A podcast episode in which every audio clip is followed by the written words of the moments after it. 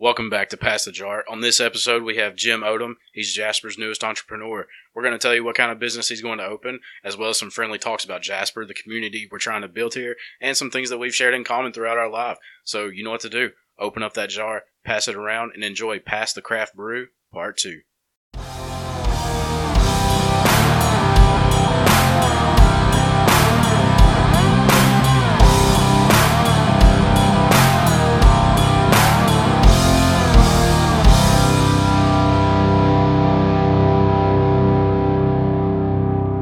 Back with Pass the Jar. Today we have Walker County's newest entrepreneur, Jim Odom. Jim, thanks for coming on, man. Man, thank no, dude. Thank you for having me. No problem, It's dude. an honor. It really is. Well, honor goes a real long way here. Um, but uh, give us the whole spiel: where you're from, where you grew up, and what you like to do. Well, uh, my name is Jim Odom. Uh, I'm 42 years old. Uh, born and raised in Jasper, Alabama. Went to Walker. You know, all the elementary schools. I actually started at Victor Christian Academy. That's an old school kind of deal. Yeah, Do you remember that at all? I do. Yeah, I started there when I was a kid, like first, second grade, something like that, and then um, Jasper City Schools all the way through. Um, my dad um, has been a minister um, since about the time I was five. Um, so he did he did that, and I grew up. So I grew up in a preacher's kids home, but um, he didn't become a minister until he was an adult. So even though he was raised in a Christian home, he was cat was hell on wheels in high school. so I, I didn't have that like I was very fortunate because he and my mom had such and my mother wasn't raised in church at all. Um, and so uh, they just had a really good perspective on stuff. You know what I'm saying? It was just a Bible based household, but it wasn't like this overbearing, super concerned about what everybody thought. You know what I'm saying? It Yeah, wasn't that suffocated. Yeah, and yeah, it's uh, very fortunate, very fortunate. My sister and I, we got we got lucky with our parents, uh, straight lucky. Um, so anyway, graduated from Walker High School in '96, and um, went to Lee University out of the out of the bat because that's what you did. You was a Church Yeah. of God kid, and you played. I played I played a trumpet, so I got a small trum, uh, trumpet scholarship there, and uh, I was a one semester wonder, and came home and uh, uh, went to school at back then it was, uh, it was before Bevill was in Jasper. It was UAB Walker for a while. It was Walker College, and then for a few years, uh, UAB came in and like partnered with them or whatever. And so uh, then I went to Bevill in Sumiton, went back to Lee for another semester. Uh, finally, was like, this is just not for me. Yeah. Uh, I loved it up there. I still, man, I met some. I've still got great friends that I met in just the short time I was there. But uh, came home, did not know really what I was gonna do with my life, you know, and that's when uh, my parents uh, we opened uh, well, we bought the Christian bookstore that was here in town. We did that for twelve years. Uh, the one down, it was the one by Gabby's. Berean? Uh, yeah, Berean Christian Resource. Center. Okay. yeah, that was us. Uh, we had that for twelve years, um, and then shut it down in uh, 2012. But I've done music, man. Gosh, like even uh, I went to college for for, for music performance, um, and uh, discovered rather quickly I'm going for this music degree, and I'm, I'm either going to have a useless degree or I'm going to be a, a band director. I didn't really want to do that, um, and so I kind of went away from that. But, Yeah. You know, I, I traveled uh, several years with Ryan Wingo. I don't know if you remember him at all. Oh, I, Uh, gr- I went to ECOG. Oh, Um, that's right. That's right. You went to Empire, so you do know the Wingo. yeah, Uh, very talented bunch, right there. dude. Ryan Wingo is yeah, yeah. He's, I mean- he's the real deal. oh, dude, yeah. um, he uh, we we traveled for gosh years, man, and then uh, we actually went to uh, I guess it was like 2003. He he took a job at Gardendale First Baptist with with Andy Heiss. Andy Heiss hired him to be the um, the singles and the college worship leader. So I just followed him over there and played with him there. And man, we got to tra- we traveled all over. We, you know, we got to we won a big kind of big deal and got a song picked up that charted a little bit and that kind of thing. I remember that. Yeah, DJC. yeah, and I still I still make royalties off that. Oh yeah, it's great. It's like Nice. uh, one month I'll get uh, five dollars, the next month I'll get six or seven, um, and then the next month you don't get anything. And you know what? I don't think I've gotten anything in like five or six months. I don't know if they use COVID as an excuse. Oh, Yeah. he, he doesn't need that five dollars. Yeah. He'll never miss it. Um, but yeah, so that was for me at the time. It was a big deal. Um, I remember when uh, I was at Empire and Ryan put out like a he recorded an album and put it out. Yeah. But it, you know how you are like as a kid, like you you replay stuff. right. I'm pretty sure that's like the only CD I listened to Mhm. for a long time, and my parents probably were kind of confused because I went from like hip hop too. all of Yeah. I'm just playing praise and worship in my own Right. mind. Yeah. Boy, something got right with that boy. but uh, growing up at the same, we grew up with a bunch of the same people. It Oh, seems yeah. like, and uh, so when with your music, I'll also go Flames. Uh, yeah. I- Yeah. Lee University, I love that place. I still got good friends that some of them, I'm pretty sure some of them still work up there. Oh, probably. Yeah. There's some folks that go there and never leave. Yeah, yeah. Uh, but with the music degree, like I had a guy on my floor. I stayed in Medlin. Yeah. Oh, dude. Yeah, the old Medlin before they tore it down. Oh my gosh. Uh, You're from the streets. yeah, the street. Yeah, we were in Cross Hall Really? Oh, before they turned it in. I guess they. I think they turned it into a girls' dorm after at yeah, some point. yeah. Cross was a girls' dorm when I was there. Yeah. Uh, but I always like looked at the music majors and I was like, what are you gonna do with your life if you're Mhm. not, not if you're extremely talented? I can Yeah. see you going somewhere, but like people that were in like the just the ensembles and stuff. Oh, What yeah. is- what is your degree going to do for you? Yeah. And here I am still trying to figure out what the hell I'm going to do anyway. So No, it's like, yeah. who am I to judge? So I just kind of shut up on that. Yeah, one thing that I'm convinced about, you know, I never finished school. I'm, I'm a proud four time dropout, is what I tell everybody. Um, and um, I think the thing about college for me, and this may be an excuse, but to me, it kind of, it kind of, it did guide me in the direction that I needed to go. Yeah. Whether I finished or not. You know what I'm saying? So, like, it, it was kind of a, especially at Lee, dude, you know, it's, it's really like, anybody that grew up in in church, like especially something like we did in the Church of God, where it's it's a it's you, you, you go to youth camp with these kids, um, you see them at the camp meetings and the conventions and all this kind of stuff, and so the natural progression when you all graduate high school is you all go to the big youth camp in Cleveland, Tennessee, that is Lee University. Yeah. Now that's not to say now Lee University, dude, that, that's that's a it's a great school. Oh, I yeah. mean, just dude, it's a great. I mean, great teachers, professors, um, and the music. And that was the thing about. And here's the thing about music at Lee, when when you see how because their music school, in my opinion, is. I mean, I don't know. I haven't really heard anything from them in the past several years, but I know the late '90s, uh, early, through the '90s and through the 2000s, that was the place to go if you were a vocal major. Dude, where else you gonna go? I mean, that, that their stuff was because I sang in campus choir one year. Yeah. And dude, I was around people that could. I mean, one of the guys that I sang with in campus choir. Do you remember a, a Christian group called Avalon? Yes. Um, he ended up he and his wife. We were in campus choir together. They were in Avalon for uh, several years before Really? Avalon kind of decided to do different stuff. But um, yeah, and then one dude. Uh, so a guy that I was in campus choir with, he was the guitar player. His name was Yankton Mingwa. He was he's actually uh, well before they retired or whatever. He was a Rascal Flatts lead guitarist. Um, so he toured. Gosh, he toured the world Yeah. with one of the biggest country acts, and he's a dude. You look at this guy; it, it, he's just this country boy from Arkansas. I mean, like, hey, how you doing? You know, Yeah. "Hey, you know, good to see you. Good, you know. and you think, and then this dude picks up a guitar, and you're like, what is happening here? Uh, he's that guy. Um, but that was the thing with Lee that you know it, it. I loved music and I learned a lot and met a lot of people, but it also kind of let me know I don't want to be a band director. I don't want to be a minister of music. That's not where because I tried all that stuff. Like I was worship leader for the for the youth group at Sumiton for you know, and and I never fit. Yeah. I mean, you can look at me. I don't really fit that mold at all. No. tattoo. I mean, I just didn't fit in with it. Um, but it was just you know, God made me to be different from from that, and and you know, I'm not gonna fight that. I've learned.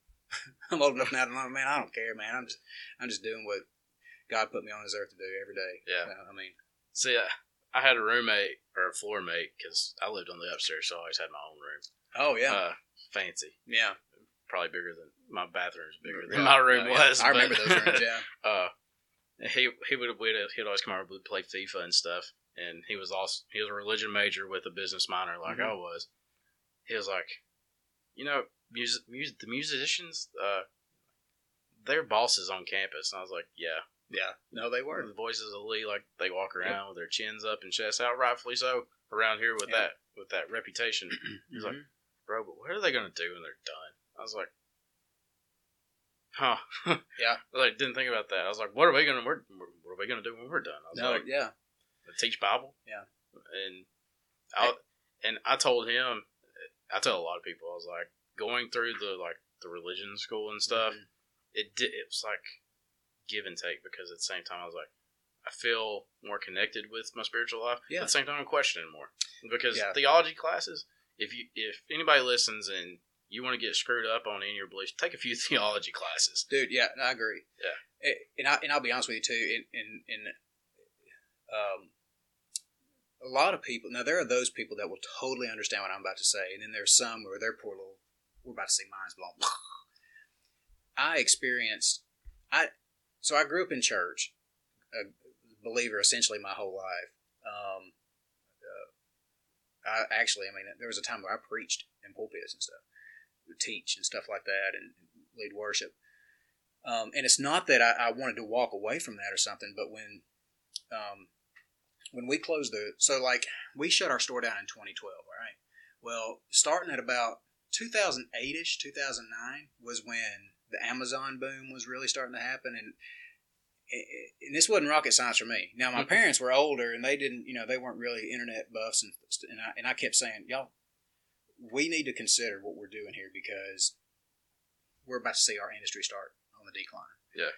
Um, and we did. You could look at our numbers starting about 2008, consistently start to go down. So, but what happened is, so like in 20, I guess 2010, uh, my buddy Nick Sparks played. Um, do you know Nick? Kinda. Yeah.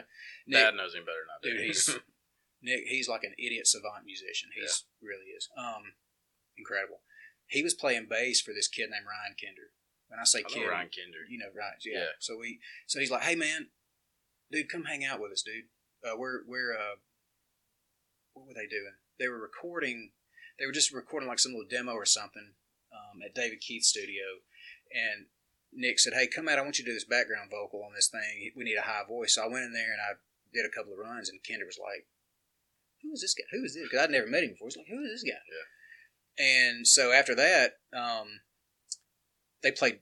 We played a ton in Tuscaloosa, and so one Kinder would be like, he would text me like, "Hey, well, come hang out." He wasn't gonna pay me anything, but he's like, "Hey, come hang out with us tonight, dude. We'll put a mic on stage. You sing background vocals. I'll bring a tambourine or something." so I would go hang out with him and, and play, and then one one night, um, um, they were doing this gig. He was doing this gig because he always wanted to be a, obviously a songwriter artist, and so he was doing this gig down in uh, Auburn, and so um, he wanted an extra guitarist. So he's like, "Hey, go play this gig with us."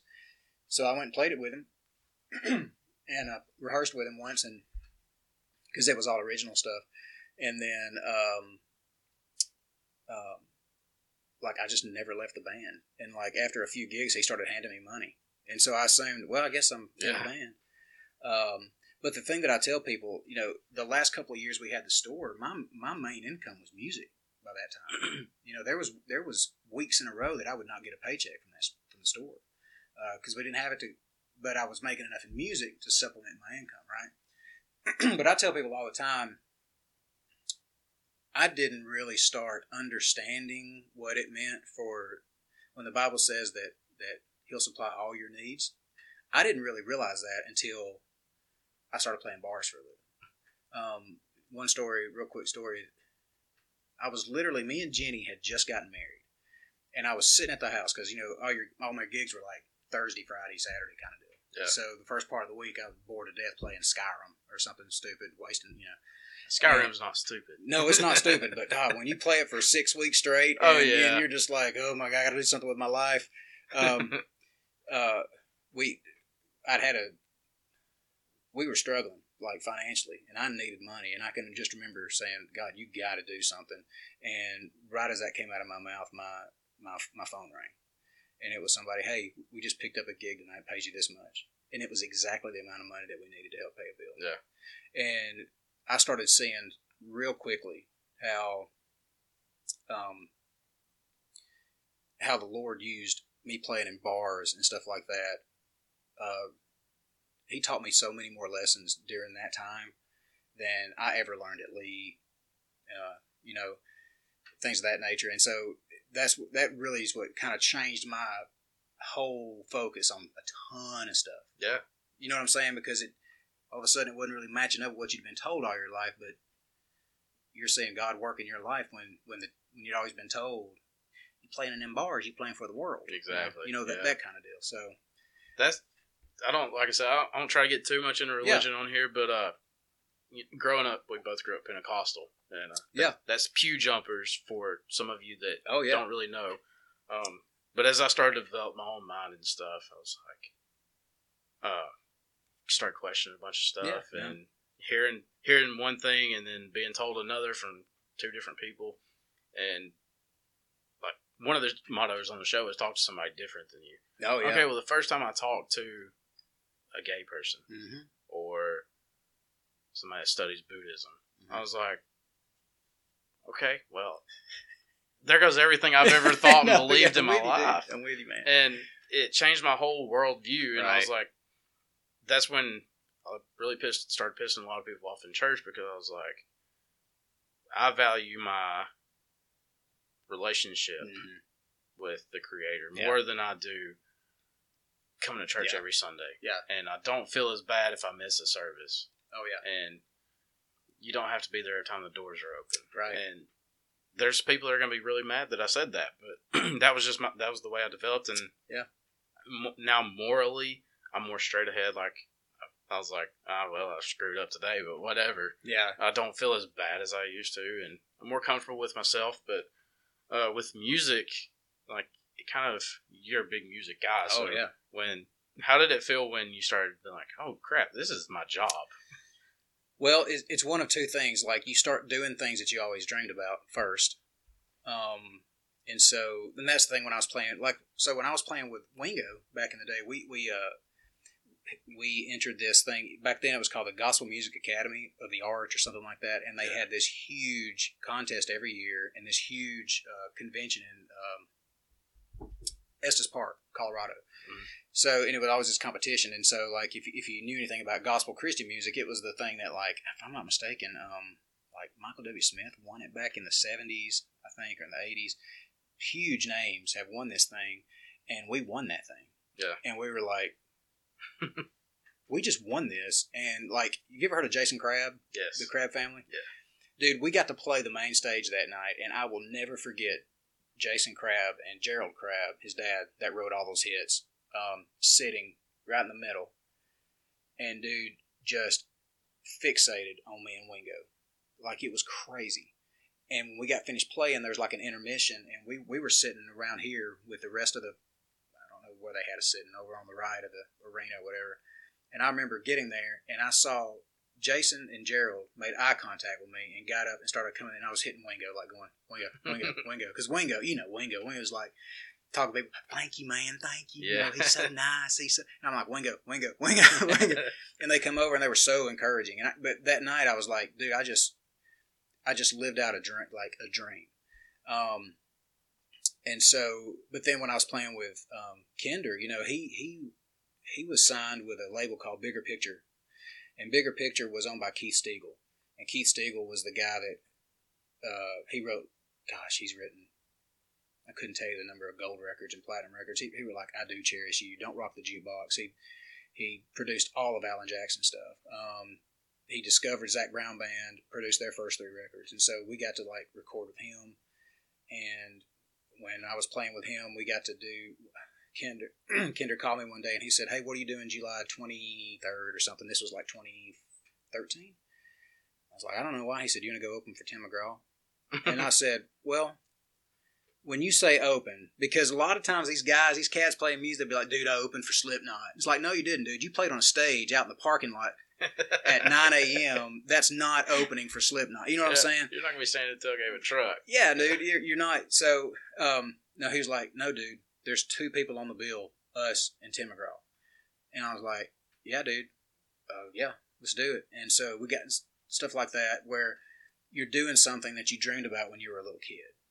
On the flip side of that, you're broke all the time. Yeah. I mean, you're just broke, dude. And it just got to where for me, especially after Jenny and I got married, and Jenny, you know, Jenny was not one of those. That's one reason I'm so in love with her because there were times I tried to quit music, and she would look at me and she'd say, "It's not time. It's not time. Give it. It's not time." But when it was time, she was like, "Okay, it's time." And I was like, "All right," because dude, we nearly moved to Nashville, and like we sold our house, um, had it on the market, and um, woke up one morning, both of us had a bad feeling. I was like, "Dude, Nashville's, I got a bad feeling." He said, "Me too." And like literally within two months, that record label that Kinder was on at the time folded. I lost my job with him, which I didn't make. That wasn't my income anyway. I was just kind of one-off stuff with him. But um, so, and and I, I was like, dude, this is just another one of those things. You talk about God knowing better than you. He knew we don't. We had no business. Because if I'd moved to Nashville and then that had happened two months after, dude, that would have sucked. Yeah. Um, and and so, but it just got to where I was just man. It becomes more, so much more of a grind than it is fun. For me, it was anyway. Yeah. And the grind, I was not seeing the financial uh, benefit that justified that kind of grind. when you lose the passion, you don't and you don't see Yeah. you don't you're not seeing any benefits being Mhm. reaped from it. You're kind of like, what is what what's it worth? Yeah and I don't play at all anymore. Like you really? No, dude. Like I don't even like literally. Um, my two main guitars. A buddy, one friend's got mine. He was doing some home recording, so he's got it. And then another buddy of mine's living here for the time being. Uh, and he's like, "Can I borrow your Martin?" And I was like, "Yeah, dude." And I, I just don't play anymore. I mean, Yeah. it just it, could be the fact that I've just got a million other Yeah. things going on, but um, but yeah, just you know, it was it was time. I it, it, it ran its course with me, and I'm grateful for it, dude. It taught me more about life than anything else it has. That's a true statement. Yeah. Um, but I don't miss it. Really? Are, there- are there not days where you're sitting there and it's like, uh, man, could have been doing this. Well, you know, here's the thing. Like when when the record label folded that Kinder was on, and I kind of lost that gig. It did suck for a while because his career didn't stop. Um, uh, I think it was he signed with Warner Brothers after that. I'm not sure. He's got a record coming out. Then COVID. I don't know what's going on with it now, but and, I think he's still with the Warner Brothers. I'm, I'm not sure. Maybe, maybe Atlantic. I don't know. It's one, it's it's a major label. Though. Yeah. Um, but he's still up there.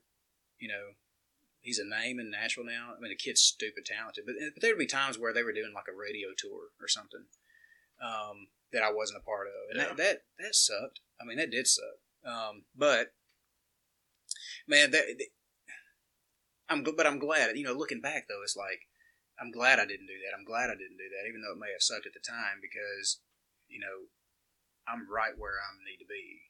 You know what I'm saying? And so th- doing those things might have taken me on a whole nother path. You know, so I don't really worry about it too much. But yeah, I don't really, I don't really miss it at all. That's crazy. Most Yeah. people are like, man, I wish I, I wish I wouldn't quit that. And but well, I think it's because I got to, you know, so many musicians. Man, I'm going to sound like a oh, like when I say this, but you're good. because I did get to experience a few things that the vast majority of musicians only dream about. Yeah. you know what I'm saying? Being a traveling musician is kind of like playing in the Yeah. NFL. Like a very, very small percentage of people actually get to do that Yeah. and make like a solid living Well, from like it. like Chavis Williams, he, he you know coach at Carbon Hill. He, Yeah. he was on the, you know, that dude can go the rest of his life and say, "Yeah, I played for the Ravens, dude." Yeah.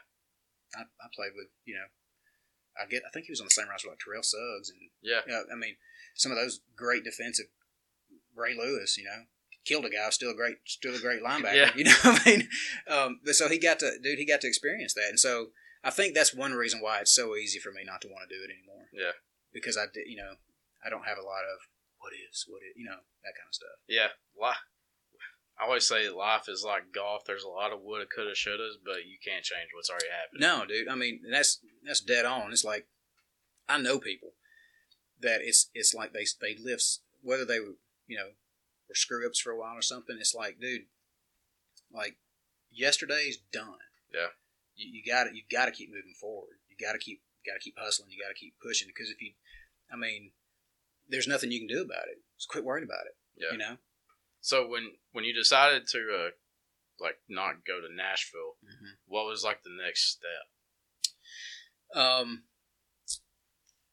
that's a you know, at that time when when all that kind of happened and we decided not to go to Nashville and um, I could kind of see that that life was changing and this is how timing and this is how crazy like I was telling you earlier when that happened I literally sat around because we were living in a townhouse because we had sold our house Yeah. did we sold our house um, and I was living in a townhouse, and I was just gigging on the weekends. Um, and I'll never forget it was a Wednesday, um, and I had cooked dinner because that's what a stay-at-home dad does.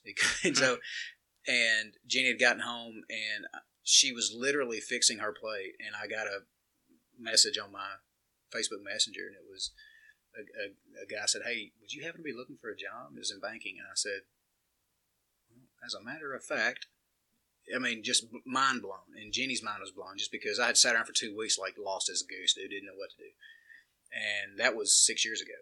Um, and it, it put me in a in a career that where again where I've met lifelong, literally lifelong friends. It's where I met my business partner Justin Weeks. I met him with his company, um, and we became friends. And you know, if I had not picked up that Facebook message, if I had decided to, this was so crazy, man. If I had decided to, to give it two more months, just gigging to see if it, I would have lost that opportunity. Yeah. And uh, so it's little things like that where you just know, man. It's like having that peace. You know, you just you know when you're good, and everything just. And so, I, but I still gig now. When I took that job, I still was a weekend warrior. Um, and that's when it got hard, dude, because you're you're working 40 hours a week and then gigging on the weekends. And Yeah. finally, like that next, I guess it was 2015, that next, uh, I tell people all the time the song that made me quit playing music was Night Moves by Bob Seger. Ooh. Because we were lit, because we were. We, we were booked to play a wedding and the bride wanted that song and I was trying to learn it. And I don't know if, if anybody's ever tried to learn that song. It's like this funky guitar rhythm and just Seger's just throwing words out there. There's no, I mean, it's it is stupid hard. and I was trying to learn it, and because I was having to sing it, and I I stopped and I looked at Jenny. and I said, "Hey, I'm done." She said, "Huh?" I said, "I'm done." So I texted Kenny, the guy in the Divines that I played with. I said, "Hey," uh, kind of looked at our calendar. I said, "June the fifteenth is my last gig. Done." He went, "Are you serious?" And I was like, "Yep, done." He's like, "Okay." Uh, I wasn't gonna leave him high and dry, you know. So I, I played through another three months with him just to so they could you know replace me. But um, but man, when I got to that place where I was ready to say I'm done, I was done, man. we all get to that point where you're like, okay, this hasn't worked out the way I wanted it to.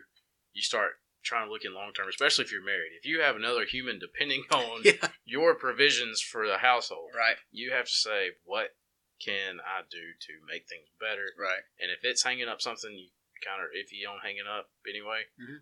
You're not 100% committed to it, just drop it. no, I, I agree. And that's the thing about Jenny. It's like you know, even with this beer store that we're doing, it's like when I when we first started dating, like literally, she and I started dating, and like the next week, I went and looked at a building. Yeah. And so she was hundred percent behind. Behind. Well, of course, we weren't married yet. She just thought I was the you know, the, be, you know, the best looking thing. Yeah. um, but even when the, when the idea came back around uh, last year, she was like, "Okay, yeah."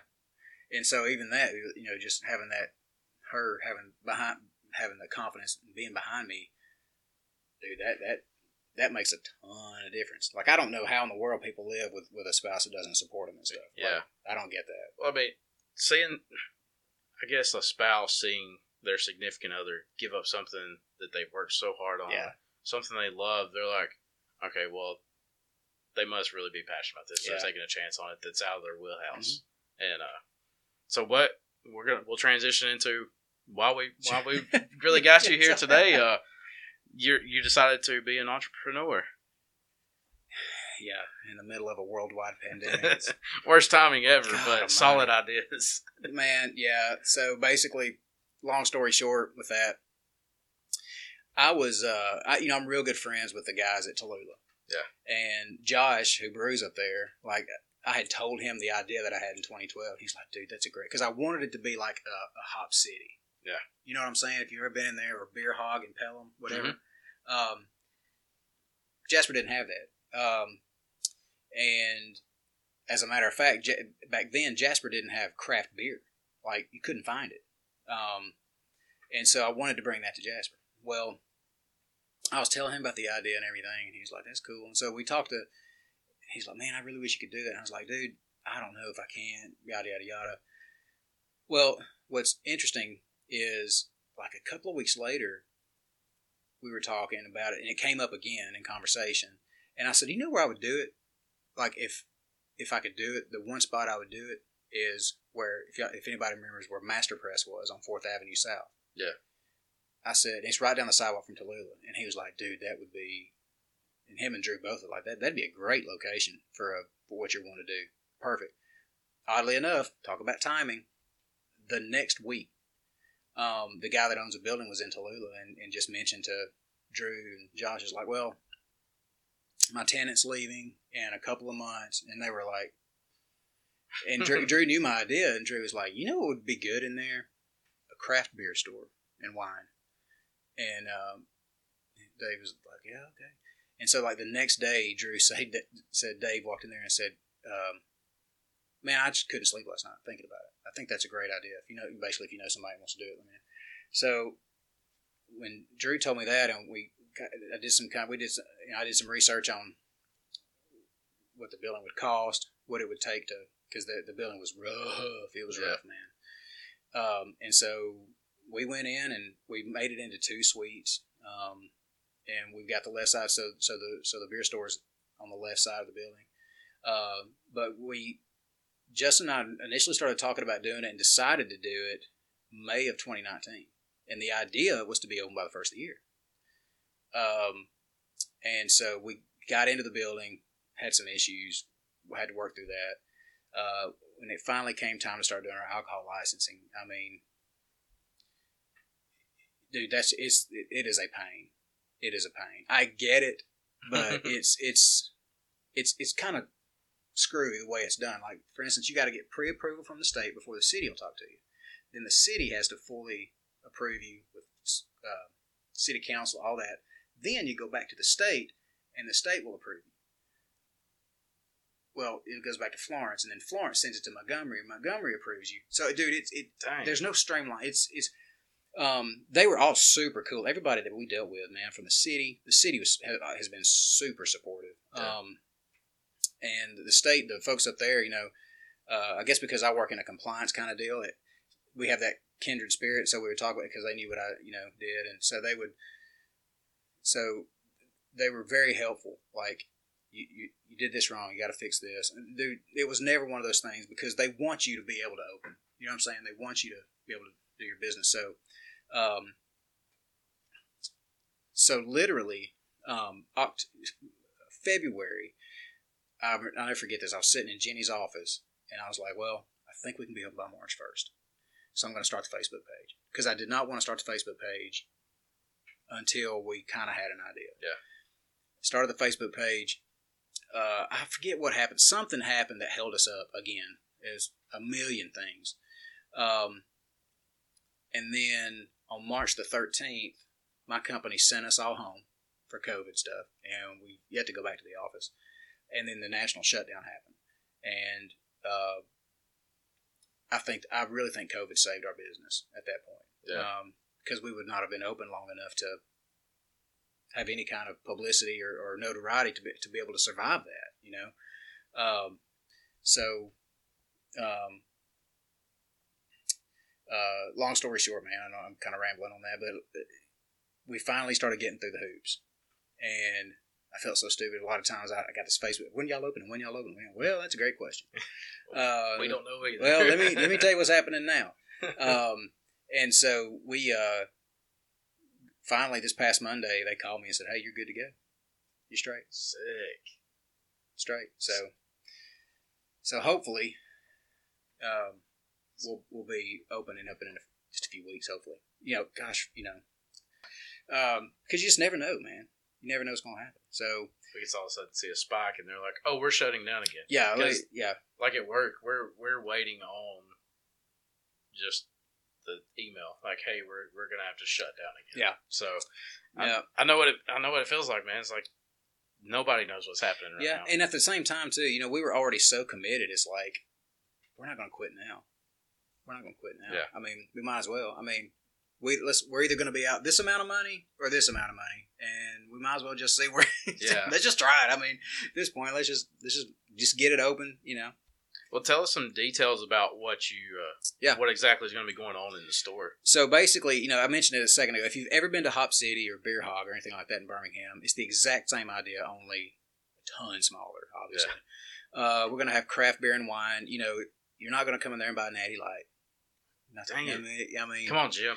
you know, you're not gonna be able to get you you, you, you, the beast in there or anything like that. Yeah. Pretty much anything that that you can get for, you know. 36 for four dollars you're not going to be able to get so because we are craft beer um Yeah. and we're going to do wine as well but you know admittedly i don't know nearly as much about wine as i do beer beer's beer's obviously my wheelhouse um but the, we'll have retail up front so you can come in buy your beer take home with you um but the back we've got a small you know it's a small place small tap room where we're going to have eight beers on draft um uh, we got a kegerator back there and got a little lounge area uh a couple of couches and a chair you know we got, Yeah. then we got your standard bar tables and stools and stuff like that um, so you'll be able to come in and hang out just like you would at one of the breweries. Um, it's the entertainment district. So eventually, I'm going to put some tables on the front sidewalk. So, um, and um, um, you'll also be able to do like growlers and uh, pretty much anything you do at a brewery. Yeah. The the one difference with growlers that we're going to do is you know when you most breweries only do the 64 ounce growlers. Well, we're we're going to try the 32 ounces as well. Just because like you know Snake Handler comes out, dude. That's Oh. ten and a half percent. And you know, I love draft, but I'm not drinking 64 ounces, and I don't want half of it to go flat on me. Yeah. You know, so we're going to try the 32 ounce to see if there's a market for it. If there's, For something like Snake Handler, where it literally takes two or three beers and it's not nighttime. yep, Uh, yeah. Yeah. Thirty-two ounces kind of makes sense. So yeah, that's a good. That's a good move. yeah. Well, we think so. It's one of those things where, and we're, I don't know. You probably figured this out about me. I'm pretty transparent with stuff, and Yeah. so it's one of those things where we're going to try stuff. If it doesn't work, we'll do something else. Yeah. Uh, if people like it, we'll keep doing it. If they don't like it, we'll do something else. You know. Um, now there is one beer that I'm going to keep in the store that's probably not technically craft beer, but I don't care. It's my store. Me and Justin gonna do what we want. That's right. Your business. We paying the bills. If you want to pay my rent, I won't put it on the shelf. Come on, we already talked Uh, about this, man. It's yeah. our spaces. We do. Yeah, we want exactly. Uh, but PBR, PBR is a fine American beer. It, I love it, our producer over here just lifted up his head with a- smile. dude. well, and the hipsters call it craft beer. So Yeah. you know, if the hipsters say it's craft, it's got to be craft. But dude, I love PBR, man. It's just a, it's good. It's quality. It ain't And bad. People can hit on hate on P- PBR all they want to, but they also got the right to be 100 percent wrong because it's awesome. Yeah. Um, we are going to keep that at the store. We're going, and we're probably we're going to try to keep it on draft too. Really? Um, yeah, um, for a couple of reasons. Um, a, you know, I'm paranoid about the, the beer snob. You know, I'm a recovering beer snob. You know, and so if somebody wants to come in, and honest to goodness, dude, it's about, and I also want to develop beer people. Yeah. You know, there's a thing about develop. When I first, the first beer I ever had, hated it, hated it. Um, and a friend of mine who is really big into beer, he was like, dude, we are the same person. I do not understand why you don't like this. And I was like, dude, it all tastes the same. He's like, you're crazy. isn't it?" Yeah. So he said, here, drink this. We were at a place in Nashville called Bosco's. Uh, they, it was a microbrew restaurant. And he said, drink this called Flaming Stone. I don't even remember what kind of beer it was. He said, all right, this is what you're going to taste for. Right, I got it. I didn't like it, but for the first time, I got it. I was like, oh, okay. So I would literally, this is before Free the Hops. You couldn't get, I would have to go to Birmingham to find anything outside of Budweiser, Yeah. uh, Michelob. Um, and so I would just go buy random six packs of stuff, and I would come home and I would drink it, and I would think about it. I didn't necessarily like it, and some of it was bad beer. That's the reason I didn't like it. Um, I won't say what it is, but it's, it's, it's a bad beer. Um, There's a lot. golly. Well, and so um, um, slowly but surely I developed my taste palate. Yeah. And then before I knew it, dude, I was a hop head.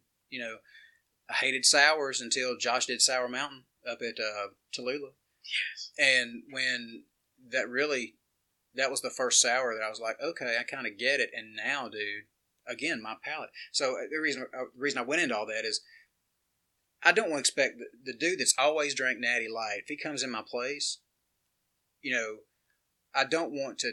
If if, if you got a dude that's only drunk Natty Light and he comes and you give him a snake handler, it's gonna blow the top of his head off. I mean, he's not. You know what I'm saying? It's Yeah. like your taste palate can't handle that. Yeah, it's stout. And, That's- and so what what's going to happen is is is I mean you don't have to go that heavy. You can just do like a standard IPA or a pale ale, and he's going to think, wow, this is too hoppy. I, I can't do this. But you know, if we offer something like that to where, um, and another one that I love is Sweetwater 420. That was my gateway beer. yeah, that's a good one. That was the my gateway in from like brown ales into pale ales, which led me to you know down that whole thing. Yeah. Uh, so that's one reason why we're going to keep PBR, and the fact that I love it. I mean, it's just a great beer. See, I've, I've always been a natty guy. Yeah. Now I, will say I this: still drink natty. I make fun of natties, but if I'm going to drink, like if I'm going to go into a gas station and I'm going to, and all they've got's natty, Bud Light, that kind of stuff, I'll pick natty. Yeah. Uh, to me, Bud Light is awful. Like I don't get it. Like it tastes like regret. You know what Yeah. I'm saying? like Oh, I don't I don't get it. But uh but yeah, we are a craft beer store and that's the thing, you know, you've been around it enough to know like especially at Mason and Tallulah's, uh just the community around it. yeah. I mean, it's you know, and so we want to do that. Um That's what we're trying. Like all of like people our age, I'll say our demographic.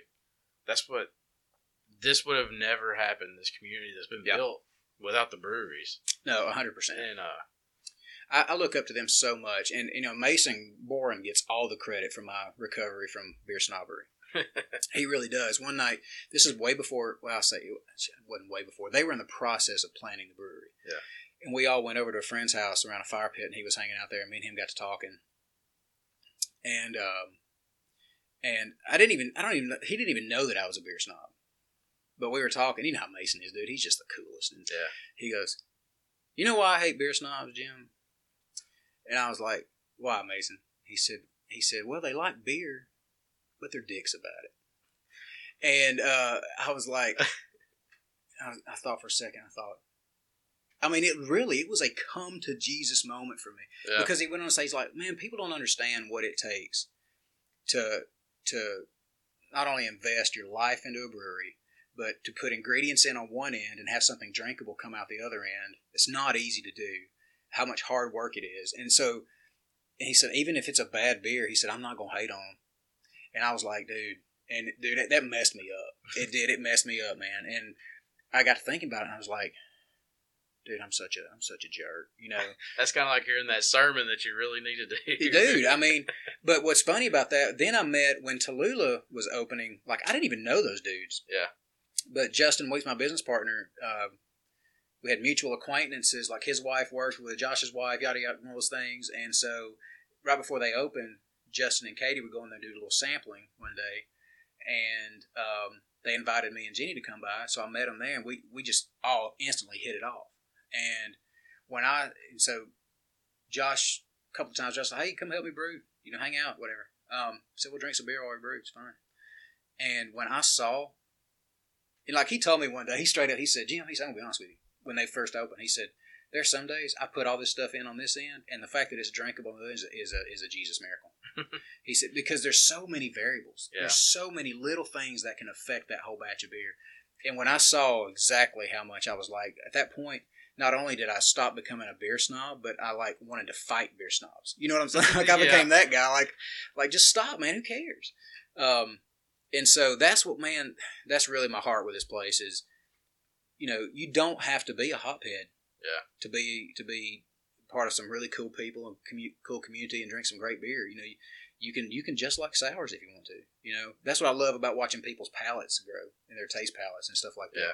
Joe Humphreys, Joe, I'm about to call him out because Joe Humphreys is prime example. When I first started hanging out with those guys, I grew up around Boz. I've known Boz my whole life, but Love Boz. oh, Great guy. who doesn't? Boz, Yeah. you know, Boz is going. We used to say Boz is going to be mayor of Walker County one day. um, we, we went over to the pool one day, and I walked over there. I think I had like a six pack of Monkeynaut or a six pack of Good People IPA or something, and I pulled that out, and you know these guys, they were on me like a fat kid on a cupcake. They made fun of me because Joe, all he would drink at the time was Bud Light Platinum. Uh, no, it's like taking a it's like taking awful beer and then just putting kerosene in it. you know? Um, they Numb- made so numb much. eyes. They made so much fun of me, and now uh, I, I don't even remember which beer it was that Boz got one time. He's like, oh, "Okay," but I saw it in his eyes. He he got it like for the first time. He got it because I'd go over there and he would have a mountain of Natty Light cans, like thirty of them, and I was like, "Dude, you just drank thirty beers and you have no buzz. That's not because it's not because you got a problem. It's because that's not really beer over there. You know, that's Yeah. water. Um, and so, like Joe now, I mean, he's he's a, he's a hop guy. I mean, snake handler and Vanilla Joe latte. the vanilla Joe latte. You know, Boz Boz is you know he got hooked on this peanut butter porter that uh, from this brewery called uh, Beer Engineers, and they went out of business. Well, his his little heart was broke. I remember that. But but but that's exactly what I'm talking about. You know, um, they finally you know they finally just tried something. They may not have totally liked it, but they got it. Yeah. You know, once you get it, you're on your way. Well, see, that's like I said, I, I, I was just like a natty guy, Mm-hmm. and uh, we were at a Barons game one time. Yeah. we went to Good People after, Oh yeah. and I got a snake handler because that's what all my friends were talking about. I was like, Oh wow.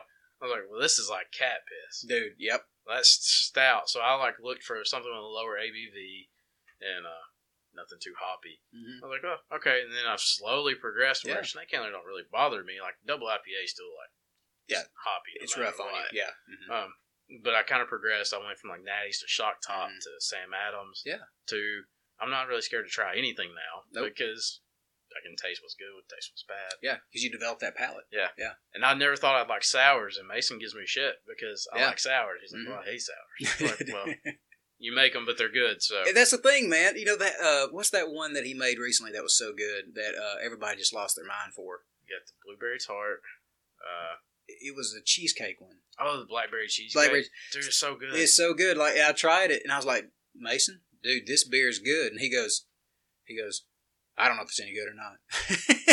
yeah, he, like, he doesn't drink sour. he doesn't drink sour. And just like I was able to tell, uh, because I was sitting at the sitting there, and they had rampant one and rampant two, and I was Yeah. like, and I asked Courtney, I was like, "Why is there rampant two? And she said, "Oh, Mason changed the recipe." Yeah. I was like, "Okay, well, I guess I'll try it," because I was a huge rampant guy. Like, That's all I drank when I went to Twisted Yeah. Barley, and I was like, I don't really like rampant two.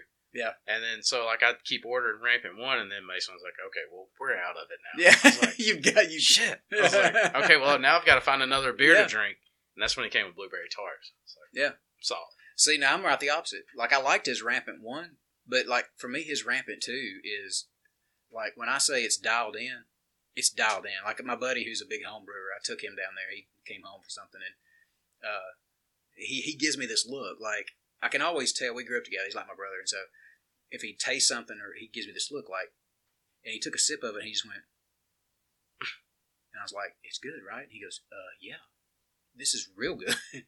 Uh, so I'm so I love the rampant two, man. I think Yeah. rampant two is dialed in. See, I, I loved Rampant One was like that perfect citrus without Yeah. too many hops for me, Okay, and uh, see, uh, I'm I'm more of the hop guy, so See, I mean, yeah. I get it. All right, so I guess that's why like the sours are more appealing now Yeah. because like they recently dropped a uh, guava and orange and something else, something else, pomegranate sour, yeah, yeah. so good. really, Yeah, citrus and sour. I was like, I'm sold. dude. Have you tried Tallulah's uh, key lime gose yet? Yes, Oh, so good.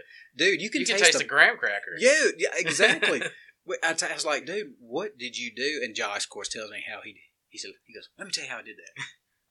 and uh, I, I don't remember what he said. It he loses me when he starts talking about all that because, dude, it's it's art. It really is. It's art and a lot and some luck and science and all that kind of stuff. I've got to get them over here. I'd Oh, dude. talk to them, man. Dude, yeah, man, they're great dudes. Yeah. Um, and and Devin, I don't know if you know Devin at all. Mm. He's he's Drew's brother. Devin's become one of my closest friends. He, He's a he's a manager with Walmart. But he uh he's did you ever watch Always Sunny in Philadelphia? Charlie work. Devin does the Charlie work. I mean, um, but uh, it's it's really really good. Um, but uh, yeah, man, they both. I'm so proud of them. Like Yeah.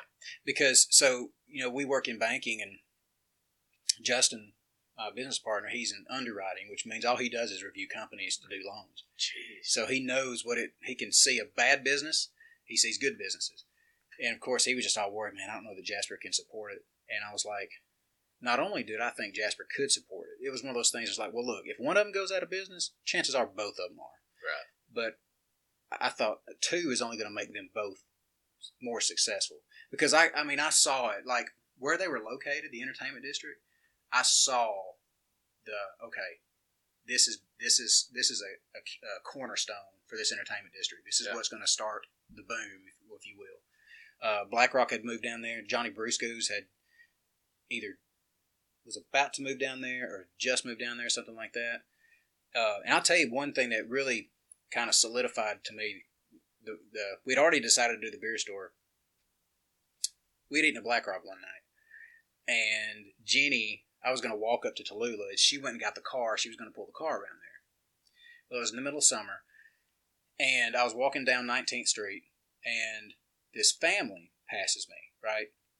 Um, older gentleman, wife, and then I guess it was their kids in their 20s. You could tell, hear them talking, and you could tell immediately these are lake people. Yeah. These are not Walker County people. Yeah.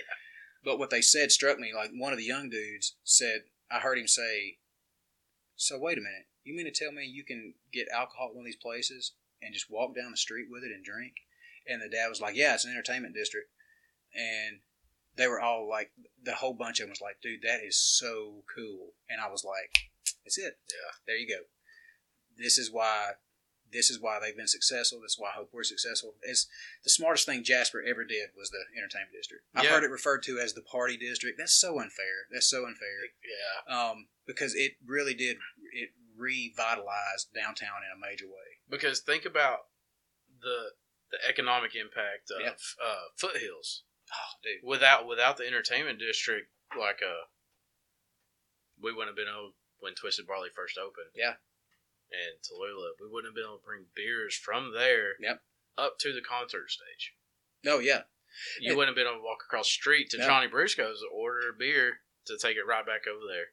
And what they would have had to have done if they wanted alcohol was bring in these third party vendors to do it. Yeah. Well, even though the city's still getting tax revenue off that, the third party vendors are making the money. Yeah. The merchants aren't making the money. Um, so it's really, man, that was just, I don't know whose idea that was back in the day, but it was brilliant. Yeah. It, it really changed the complexity, It made Jasper a good place to be because made us relevant for for once. you Yeah. could chug a cocktail when you're Mhm. leaving Warehouse or Black Rock Yeah. while you're walking down to one of the breweries. Yeah. Like, okay, well, this wouldn't have happened five years Right. ago.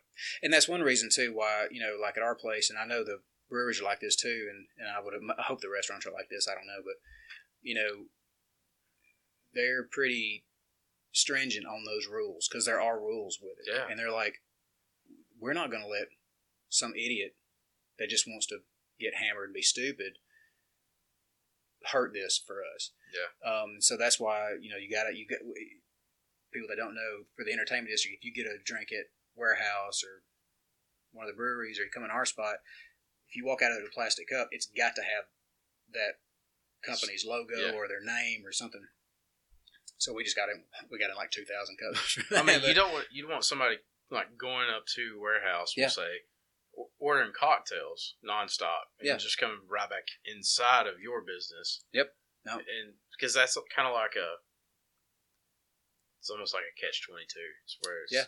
okay, well, yeah, they're still in, coming into my business, Mhm. but they're not buying from my no, business. and as part as a matter of fact, that's uh, actually you can't walk. You're not. Can't walk into another establishment Yeah. with a drink from another place, and it's more so the safety than it is just the business aspect of it. I think. Um, you know, I've seen people abuse it down there. I've watched people. Well, I mean, what a lot of people don't understand is like these breweries, they have like these Yeah. hardcore regulations they have to follow. So if you walk Uh, in there yeah. with a liquor drink, You, yeah, you could shut possibly down. close them down. Hundred percent. Yeah. I watched. Uh, I was playing a gig one night at, at Tallulah, um, and it was slammed. I don't even remember what, what I was playing for, um, but I remember, you know, Drew had to catch, you know, people coming in the front door, and he'd have to go say, "You can't, you can't bring it in, you can't bring it," in. and they'd be like, "Why?" Um, and he, you know, and you know, those people are not going to understand that at the moment. But at the end of the day, you got to protect your business. There's so many. I mean, Yeah. a lot of people don't understand. Like there are so many laws that, like you guys have to follow, Yeah. But just to stay open Mhm. because you break one of those, boom, you're hit with a ten thousand dollar fine or Yeah, something. it's not. They, they don't. The state. Yeah, the ABC doesn't mess around with that. No, You got to be. You got to be smart, man. And and the people people that are smart are successful. You Yeah. know, people that are not smart are not successful. They're gonna stay in trouble. You don't want to stay on the radar. You know, you want to stay under the radar. That doesn't mean saying you want to stay under the radar doesn't mean you're going to do shady stuff. Yeah. It just means you don't want to do anything to have to cause them to come in there and, and fine you or, or revoke your license. Because that's, I mean, ultimately that's just bad for business. I've always like with when the entertainment district kind of started. Uh, I was like, this is a good thing. Yeah. and I'm a philosophical thinker. I'm a critical thinker. Yeah. kind of guy. I said, uh, I was like, it's gonna suck when one person risks a person's well being in their business for a good time. Yeah. and that's all it takes to shut it down. Yeah, that, Just that one liquor drink drinking ABC board is like, that sticker's not from here. Yeah. all of a sudden these guys are screwed. And, and the big thing too, it puts it, it, like I said, it puts them on the radar. So all of a sudden now they're watching you Yeah, to see if you're doing it, and, and the the little things that you may do that you don't realize you're doing, because there's a lot of things. It's not nearly as bad on us. I mean, we almost have it easy compared to what they. The stuff that Mason and Drew and them have to keep up with is shocking. yeah. It is shocking and quite frankly stupid. A lot of it's stupid. Um, but the guys that work for ABC, they didn't make the laws, but they have to enforce them. Yeah. You know what I'm saying? So, um, so when you when people finally will really just quit being selfish, I mean, let's just call it what it is, and and and start realizing it's for the greater good. Especially if you're from this community, it is in your best interest that people like us, people like Tallulah, that they're successful. Yeah. Even if you don't drink, you may be dead against alcohol, but their success benefits you, Exactly. whether you like it or not. because Jasper's growing, Uh, and uh, yes. like we get we catch a lot of shit hmm because of politics, police, whatever is Yeah. going on, negativity that I don't like to talk about. Yeah. Um, I try to keep a positive mantra No, yeah, about yeah. myself. I try Yeah. to keep a smile on my face, but like we talked about on a previous episode, like we're trying to build a community Mhm. where everybody feels welcome. Uh, are willing to have conversations that are uncomfortable sometimes, but Mhm. it it's the betterment for the community. 100%. And these places are key to this movement Yeah. happening. Oh yeah, uh, yeah, hundred percent. I agree with that. I can remember being a little kid. I was delusional because I just thought Jasper was the greatest place on the planet. Yeah. Um, I don't really, Well, Jasper Coleman. I really don't know why. I mean, it's like I really did. Like I can remember being a little kid asking my mom if we could go window shopping downtown. I saw it on TV or something, where people were windowed. I was like, "That's cool. You go look at stuff, and it's like you're shopping, but you're not." And I can remember asking her to take me downtown to window shop. I was just fascinated by it, you know. Um, and the older I got, I realized, oh, downtown is nothing but you got Bernard's, which is an awesome clothing store, yeah. and then you got law offices. That was it. There was occasionally a restaurant down there, and it'd stay open for a little. There's a hot dog place where Black Rock is. Used to be a hot dog place for a while. If you know, don't remember that, but nothing of really any substance that would make you. Um, and so to see where it's at now, man, I'm tickled. I mean, Who would have thought, we'll say seven years ago, Yeah. you could walk into Jasper, you could get top class Italian food, top class Mexican food, Yeah. fresh seafood on the weekly, yeah, oh yeah, and fresh craft beer. oh yeah. And that's the Black Rock. It's you know, a buddy of mine. So I have a text thread. Some of my best friends. One, one, uh, two live in Nashville. Uh, one lives in Tuscaloosa, uh, Northport, whatever, and the other lives in uh, Homewood or something like that.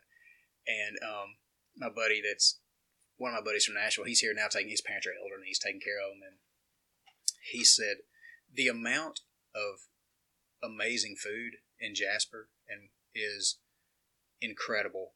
And Walker County does not deserve this. Hey.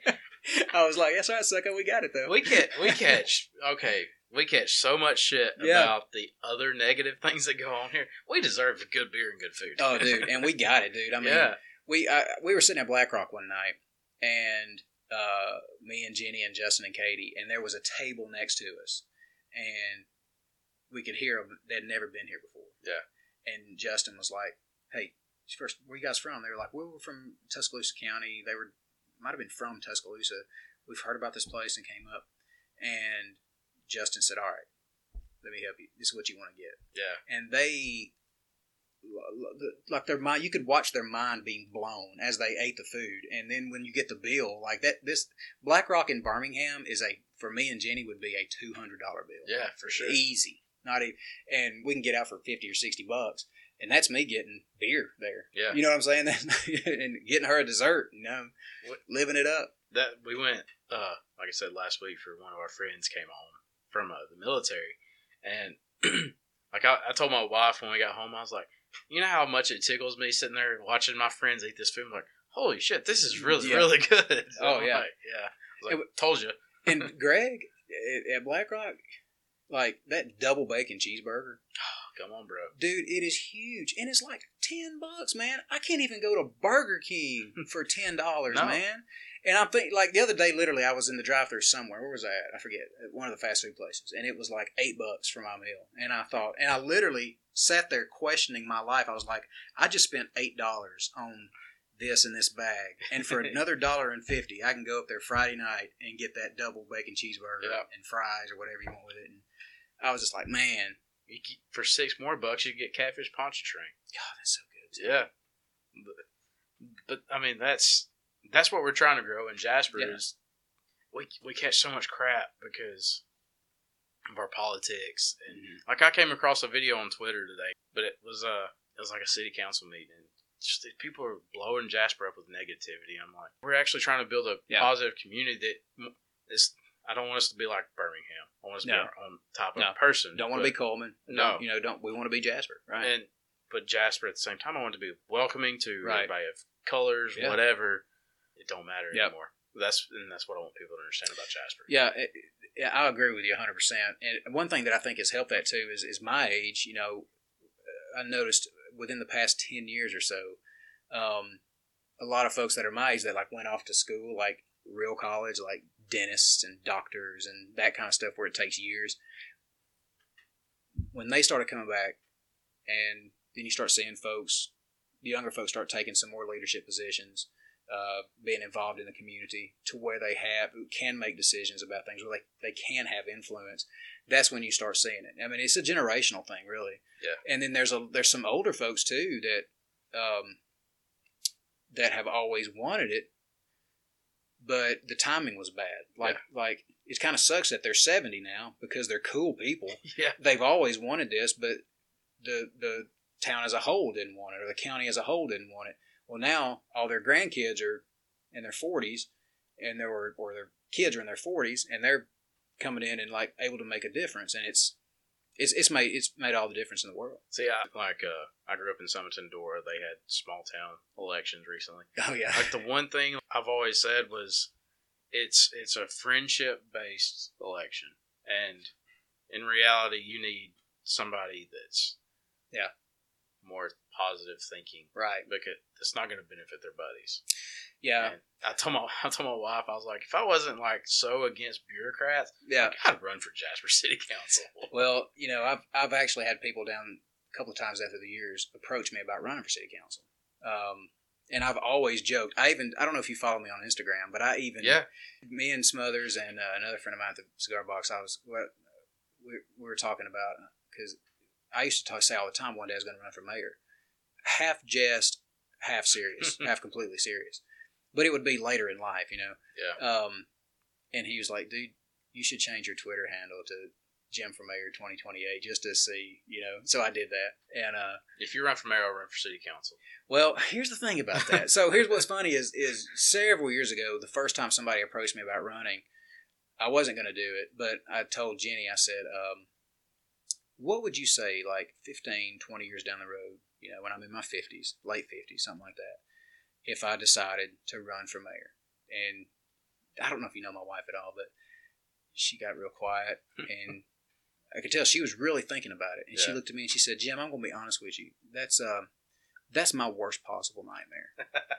um, it, but that's you know, it takes a very special person to be able to deal with the garbage Yeah, that these people in leadership have to deal with. Um, you know, it's the, the the stuff that complete ignorance that is said, and not to mention, uh, you know, I've seen some things the past year, and I've just, I'll just go ahead and say it. I saw some things this past year that disappointed me in some of these elections around here. It's like, dude, we're we're we're family folk around here. Yeah. We live around here. Why are we going negative? Why are we going after somebody that's running against you? This is not Birmingham. This is not a state election. It's not a national election, dude. And I've said this on Facebook so many times. The very person that you put on blast on Facebook and and that you you know curse them and and, and talk bad about them. You, this is still a small town dude. You may need them one day. You might walk past them sitting in the restaurant that Right. you're going to eat in. yeah Right. and and so th- that's the one thing that kind of scares me about doing that is just not that i couldn't handle it because at the end of the day an, an idiot saying something stupid is just that. It's an idiot saying something stupid. I don't care nothing about that. But just the the constant barrage of stuff that some of these folks Oh, I I mean, deal with. Like, I don't know that I want to put up with that. like in poor little Sumiton and like uh, something I brought up about neg- about negativity. There was a negative Facebook yeah, post or something, and I was like, whatever. Well, people didn't like it, and it was like, okay, well, here's the thing: you're in a small town. Yeah. What you say is going to stick, oh yeah, and people are going to remember what you said. Yeah. And it could cost you an election. Mhm. That's the thing with small town politics, but. which is kind of the way it's always been. Yeah. I think we're, you know, that's the thing about Jasper that we're real fortunate. We're very fortunate. Like people can say what they want to about our city council. Go ahead, keep talking. But they they have done more for this town the past ten years than the entirety of my life and probably my parents' life. nobody said that conser- conservative Jasper Mm-hmm.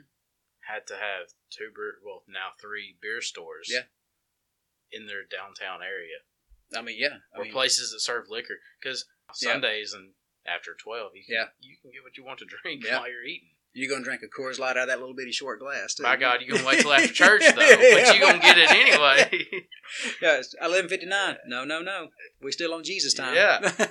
uh, still with like small town politics, people we wouldn't have seen this change Right. without what we have now. No. And the only way to progress it is to keep like-minded people that have Yeah. the same motives going and, and it forward. and it really takes people with vision. You know, everybody wants to see stuff now. Like they want to see the change now, but sometimes, you know, you got to be you got to have people that can see. It's like this whole deal with the movie theater. Everybody wants a movie theater. Wants a movie theater. I'm one of these people who's like, why? Why do we want a movie theater when a the entire entertainment is, industry is moving away from that kind of exactly. thing. Um, and COVID so, nineteen proved it works. yeah, it, I mean, wh- why do we want that? You know, when you're going to have to have, they're like, the city needs to put a, well, last time I checked, the cities don't invest in movie theaters. They may provide incentives for investors to do it, but it's like, you know, that's a lot of money, man. Yeah. For, for to, to put something in that may or may not be around in 10 years. I'm not putting three or four million dollars into something that I don't know is, is going to be a long term investment. Yeah. Now, I don't have, obviously, you know, obviously I'm, I'm struggling to get a beer store open. That, Yeah. You know, uh, but that's the thing. It's like you know, we you have to have people that not only can see things in the short term, know how to make things work, know how to make it better now, but they're also looking at when their kids are adults. You know, like I have nieces, and I really, and, and one's sixteen and one's twelve or something, uh, twelve or thirteen, and I, I don't want them to have to leave Jasper. I Yeah. want them to be able to stay here if they want to be able to stay here, you know? Um, and it's going to take people that have the 10, 15, 20 year vision doing stuff right alongside the people that want to have do stuff right now. Yeah. Like when you see Gen Ys and Boomers, whatever you want to call them. Yeah. Like they're the ones holding city council places right now. They're making a good place for us millennials because that's Mm-hmm. Yeah. what exactly what we are. We're not Gen Zers. That's where people get a lot of things misconstrued. Yeah. I'm not Gen Zer. Yeah. Like that's what people are mad at Yeah. on Facebook. um, but like I feel like us millennials and people before the generation before us are what's going to keep Jasper growing yeah. because you see these people, well, Jasper's shrinking because of racism and blah blah blah. Well, but at the same time, you're you're not paying attention to this community that we're building No, that's open and accepting and loving. Well, one thing you got to look at too, and, and this is one thing. This is actually something I learned when we had our Christian bookstore. Um, we our our customer base, Um, and, I- and my my father explained it to me better back then that Jasper is kind of an econ- has always kind of been an economic hub for seven counties. Because if you think about it, you got Birmingham, Jasper, Tupelo. You know, Hamilton's still a small little town. Yeah.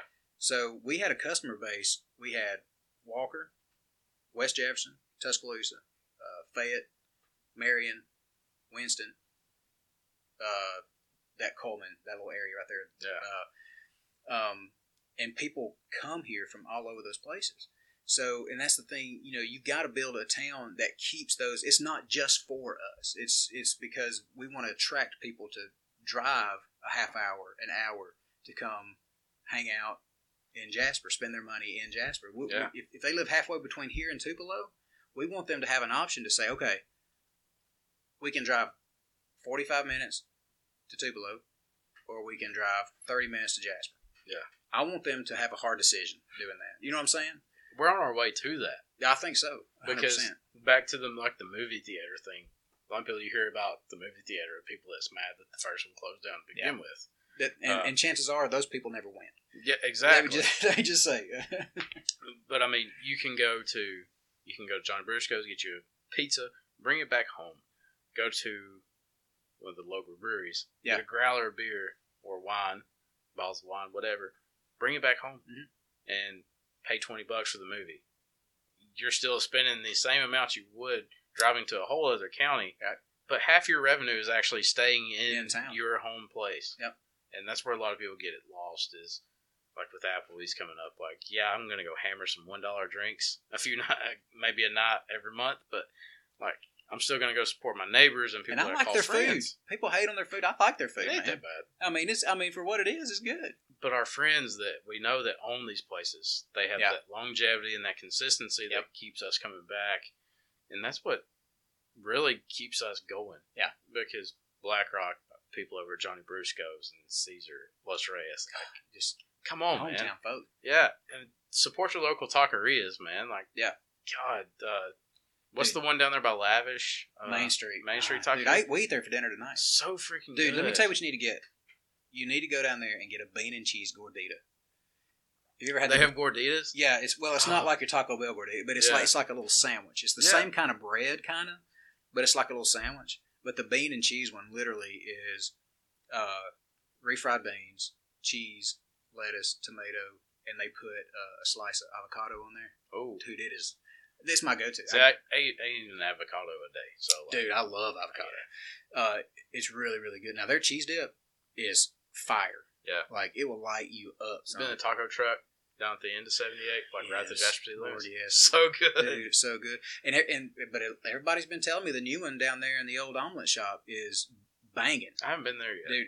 Like a lot of my friends that go to Olives, they're like, dude, you've got to go down there. It's unreal good. Really? Yeah. Man, I'll have to Yeah. try that. I haven't tried it yet, but everybody everybody's going crazy for it. Really? But dude, we dude, think about it. Dude, we got per capita the amount of people we have in this town, the size of this town, and the amount of good food. I dare you to find me another town where it's that good, outside of something like New Orleans. Yeah. You know what I'm saying? I mean, you can't show me another small town that has the high quality food we have. No. Good. Not, not, not consistency. No, I mean any day now I expect to see one of those dudes on the Travel Channel show up and just do a tour. Yeah. You know what I'm saying? Plus, we have a Cracker Barrel. And they do have some pretty good French toast. I Yeah. I hate But-. The uh, the final question I guess I want to Yeah. ask you about uh your business that is Yeah. opening soon. If soon, by the time if it has this episode come out, it's already open. Hopefully, hopefully. I'll be there. But uh, what's the one thing you want to contribute to the entertainment district and the breweries, the, Com- the scene? community. Uh, Community, dude. At the end of the day, regardless of what is open, what's not open, the, what makes a city thrive and the success is community that knows how to work together, that treats each other like family. And that may be a small town mentality I got, but if it so what, I don't care. Uh, w- you know, I have met so many people through those breweries um, and the restaurants that I would have never met before if you know if we didn't have it. Yeah. Um, and so we, I literally, it's always been my dream Um, even we had our Christian bookstore. You know, we had a place where people would just come hang out. They'd come look around, hang out, just want to talk. And I love that's my favorite part about about it. Um, with this, um, same kind of deal. You know, I, I want a place where people can come in and hang out with me and Justin when we're there. Um, enjoy it, learn beer. I'm telling you, dude, it sounds so cheesy, but whenever I meet somebody and I watch them on their beer journey go from either drinking no beer at all to loving loving beer or or one of those things where they they hated anything with hops in it and now they're a hop dude that just makes me happy Yeah. just because it's so good um, the process is an art so yeah that's my, my basic thing dude I, we want to be yeah we want to carry good beer we want to carry good wine we want to make money shocker Yeah. you know we want to make money like i want to profit Well, that's, um, that's called capitalism. yes. I, I, and i'm a fan of the capitalism yeah. um, but at the end of the day, man, I, I really want people when they come in that place to feel like it's the reason I go in the cigar box every day because I feel like it's an extension of my home. Yeah. You know what I'm saying? And so that's what I want it to be like. I want people to be able to feel comfortable come in there and just hang out, drink a beer, meet people. You know? See, that's what I'm looking. What what I'm looking forward to is like if you have a beer from out of town Mhm. that on tap that I know I love. Mhm. I'm like, oh, I can go to Jim's place and get it, and I can still walk back down to Twisted or Yeah. Outside of the entertainment district, yeah. and uh, like still hang out with my friends Yeah. and enjoy that beer. Mhm. While still contributing to their bus their other two businesses, And there's things that we all want to do too. Eventually, like I would love to see a beer festival in Jasper. we need it. if you think of the if you think of from Tallulah down to the intersection back towards that is a perfect area for Yeah. food trucks and, and a beer festival. Um, Look what they pack in at Foothills in such a small radius. Yeah. Like it's perfect. Yeah. no, so yeah, I, th- I mean, to to me, the beer store there's so many more positives, and at the end of the day, you know, if it's open six months and goes, that that just happens. If it goes out of business, it goes out of business. That's just life, man. I mean, uh, we're going into this with full expectation that's going to be successful. Uh, with full expectation that COVID will eventually end, Yeah. and we can be at full capacity. Um, but also, I want to provide a job for somebody Yeah. that wants to work in Jasper. That you know, we're we're taking resumes right now. I'm interviewing a girl tomorrow night. That um, we'll see how that goes, and uh, to where they can like work in Jasper, not have to drive to Birmingham to Yeah. to work. Because I do that. Well, I think I'm permanently remote now, uh, working from home, which isn't Yeah. bad. But you know, I did that for a long time because I had to. You Yeah. know, and so. Yeah, man. I, I know I'm a kind of a pie in the sky dreamer kind of kid, but that's okay. but that's what we well, that's what we need in Jasper. Mhm. Um, like Greg and Lindsay moving from 69 to downtown. Oh, huge. Uh, yeah, Johnny Brusco's moving from up there by Walmart Yep. to downtown. huge. Caesar getting that building over there for Los Reyes. And, and I credit him. He he started it. He started Yeah. the movement. He Yeah. he did. Absolutely. Hundred percent. Because you want to go downtown and get a drink. Yeah. That's still like a good place to hang out with. Well, people. technically, Doctor Roland, God rest his soul, who was 92 years old, he was like, "I want a restaurant down here because this is." I mean, dude was 91 or 92 years old and had a vision for Jasper. Yeah. So some of y'all need to get off your butt. I mean, seriously. I mean, uh, and that started it. It really started a.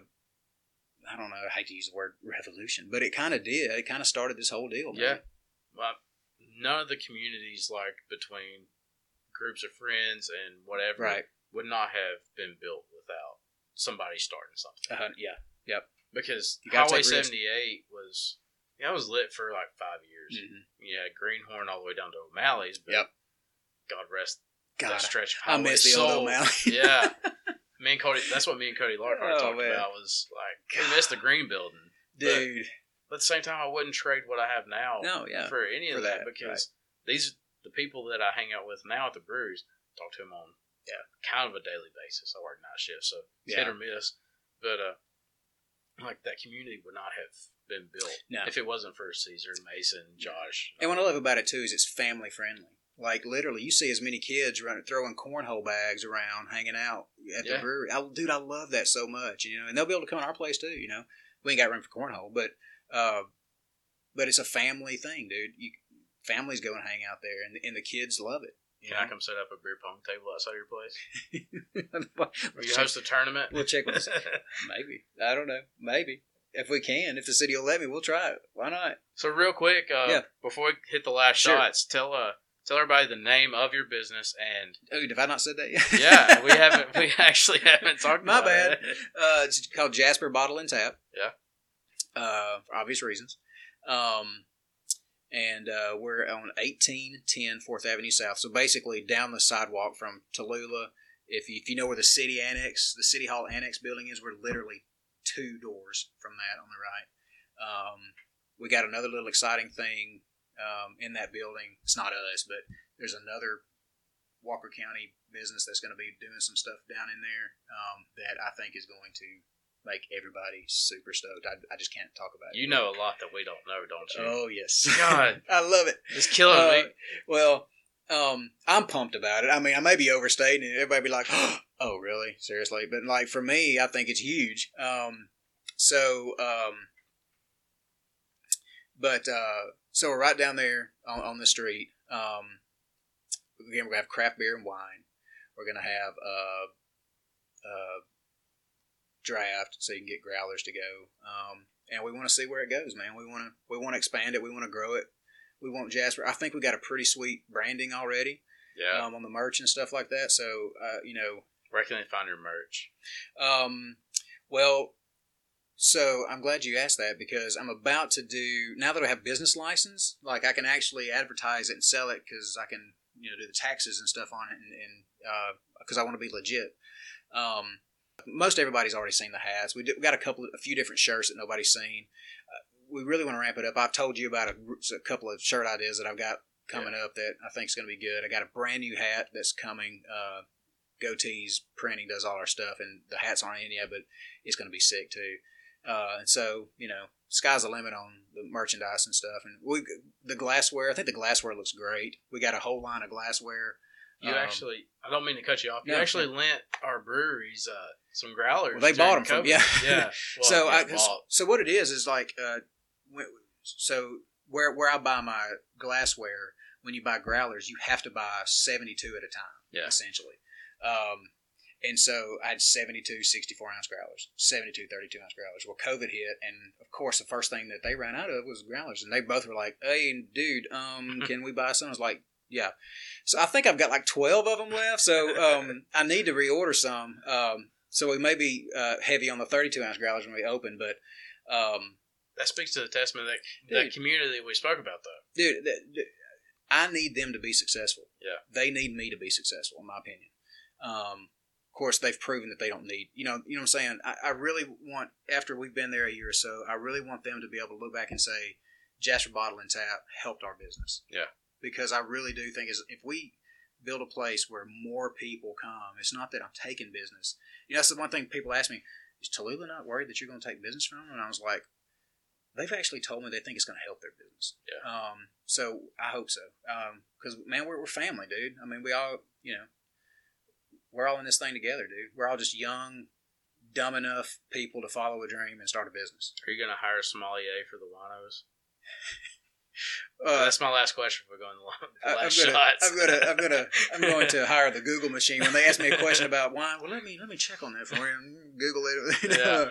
uh, no, I'm going to listen. When it comes to wine, I, I'm going to rely on my customer base. Uh, a hundred percent. Uh, I've already talked to one of my. I've been meeting with distributors, and two of the distributors I actually go to church with. Oddly enough, um, and so they've got my back. They're like, look. We know what to put in here for you. To we're going because you know I've told us like, hey, I'm not sure about wine. I know beer all day long. Yeah. So, um, so you know, again, it's customer based stuff. If if there's a certain wine you want and I can get it for you, you know, now I'm not going to keep three hundred dollar retail bottles of wine in stock. Not going to happen. I'm glad you don't. I can't my, do that. Hopefully, my wife wouldn't like it. Yeah, well, that's that's my problem. That's why I don't want to drink wine because I'm afraid to be like, oh, all of a sudden I can Yeah. only drink three hundred dollar wine. Um, so you know, I'm gonna with, with wine, I'm really relying on, on my customers to Yeah. tell me what they want, um, and and I'll do everything in my if it's distributed and I can get it, I will do everything in my power to get it. my amazing wife loves sweet wines. Just so you know. yeah, well, and so we're gonna and, and we're gonna be carrying seltzer stuff too. Oh, sweet. Um, the seltzer is Craft seltzer is White Claws. well, uh, White Claw. Well, now I will carry some craft seltzer because, dude, I don't know. I don't know if y'all have seen this or not. I've got a screenshot. I'm going to show you. Druid City Brewing. dude. The the I met the the brewmaster down there. His name's Bo. He's an idiot, and I love him. I hung out with him at the Craft Brew Fest last year. They did a seltzer, and they call it Fratty Light. No way. it is the branding, dude. When they released it on Facebook or Twitter or something uh, the other day, I thought these guys are brilliant yeah. because seltzer's a billion dollar industry, dude. Yeah. Um, and so, I, so we're gonna. I'm probably gonna keep White Claw. Probably gonna keep Truly. I'm not keeping Bud Light seltzer. Again, I have. It's know, not that good. It's okay. Really, I haven't. No. Natter Days, not keeping Natter. Justin's No. pretty bummed that we're not keeping Natter Days. Natter days are Uh, gross. Yeah. So, but uh, um, you know, I think I think Tallulah's about to do a. Now, I will say this: we are not going to carry Tallulah or Twisted Barley barley beer. You're going to encourage people to go there. Exactly. I mean, because at the end of the day, I do not want somebody coming in my place to buy a growler of beer when they can walk right around the corner and give them the revenue. Yeah. I'm just not going to do it, man. I, I mean, now eventually, like if if if if Mason comes to me one day or Drew comes to me and says, "Hey, why don't you keep you want to keep some of our beer?" I, obviously, dude, heck, dude, I'll do it. But just on my own things, like no, man, because I know the margins that they're making. Yeah. I know the margins that I would be making, and I'm like, dude, I can't justify taking that money out of their families' mouths. Right. Uh, so, I, so we're not going to be carrying any Jasper stuff. Um, but again, that's because you can get it down the street. Exactly. you know? So At the same time, that speaks to you as a human because, like, my, I'm pretty sure Dad knows you better than I do. dude, and I didn't even know, dude. I never. It it wasn't until, and I don't know if I told you this. I did not make the connection that Randy was your dad Yeah. Until your brother came in the cigar box with some dude that he hangs out with Barbecue. barbecue. Yeah. And they brought some barbecue down there, and the barbecue. Is that me? oh, you're good. It's uh, Justin FaceTiming me. He knows good and well that I'm doing a. I mean, anyway, that's my business partner, everybody. So, uh, uh, they came down there and brought some barbecue, and, and I get to talking to your brother. And I'm sorry, what's his first name? I forgot. Cantley. Can't, yeah. It's my granddad's uh, last name. Yeah, okay, yeah, okay. Yeah. And we get to talking, and he's like, "Yeah, my dad is," and I went, "What? Wait, what?" Uh, by the way, those barbecue sauces are legit, They're about to start selling. dude. The barbecue was good. The meat was good. Don't get me wrong, but those sauces, we were all in there that day going, "These kids are on to something." Like, yeah. crazy good You're barbecue, going to have to hit them up for some ad money. Dude. Yeah, do it, do it. They, they need to be they need to be your your keynote sponsor Yeah. on this show. But yeah, dude, and I never made, and it, that wasn't, and then I think he's the one that's like, yeah, my brother's Drake, and I went, wait, wait, what?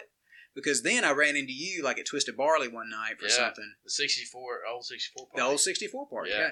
yeah. And uh, I was like, you got to be kidding, like small world, because I'd seen you around and like on social media and stuff like that, and then Yeah. you started the podcast.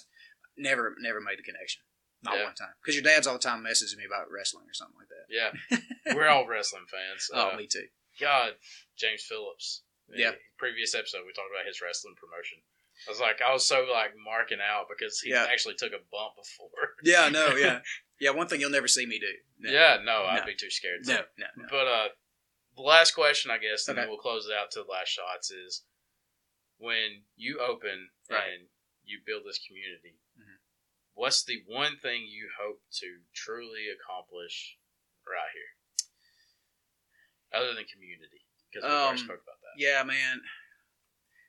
This is gonna sound golly. I mean, I've I've already had a glass of Eagle Rare. I might as well say this. um, honest to God, dude, like my biggest fear in life is dying and not have positively affected people. Yeah. So I, I really want to look 20 years down the road, people look back and be able to say that Jim and Justin truly did something to help this area. That it wasn't just about them making money. Um, now, granted, having that mentality, some of the richest people I know did not have that mentality. It was all about them making their their dollar bills. Um, but that's that's man, I, I just want to affect this this town in a positive way. I always have. Um, especially when I started working in Hoover and traveling every day, it became more and more apparent to me that I wanted to do something in this town.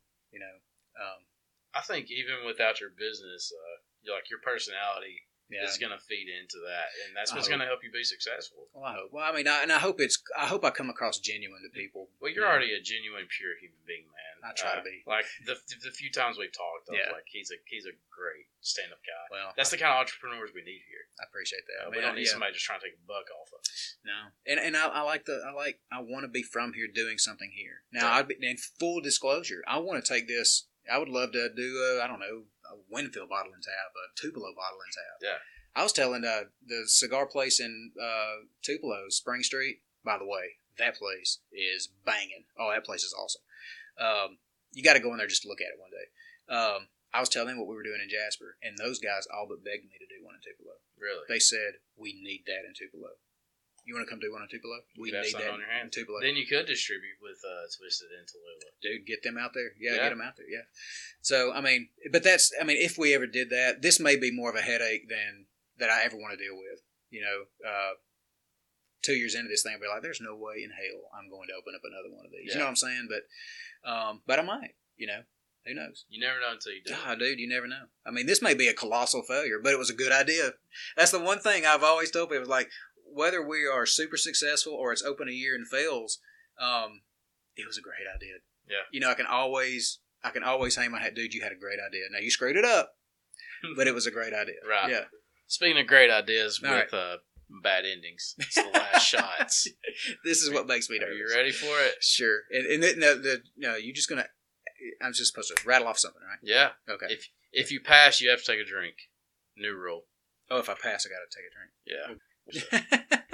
All right. This is the last shots with Jasper's newest entrepreneur of Jasper Bottle and Tap, Mr. Jim Odom.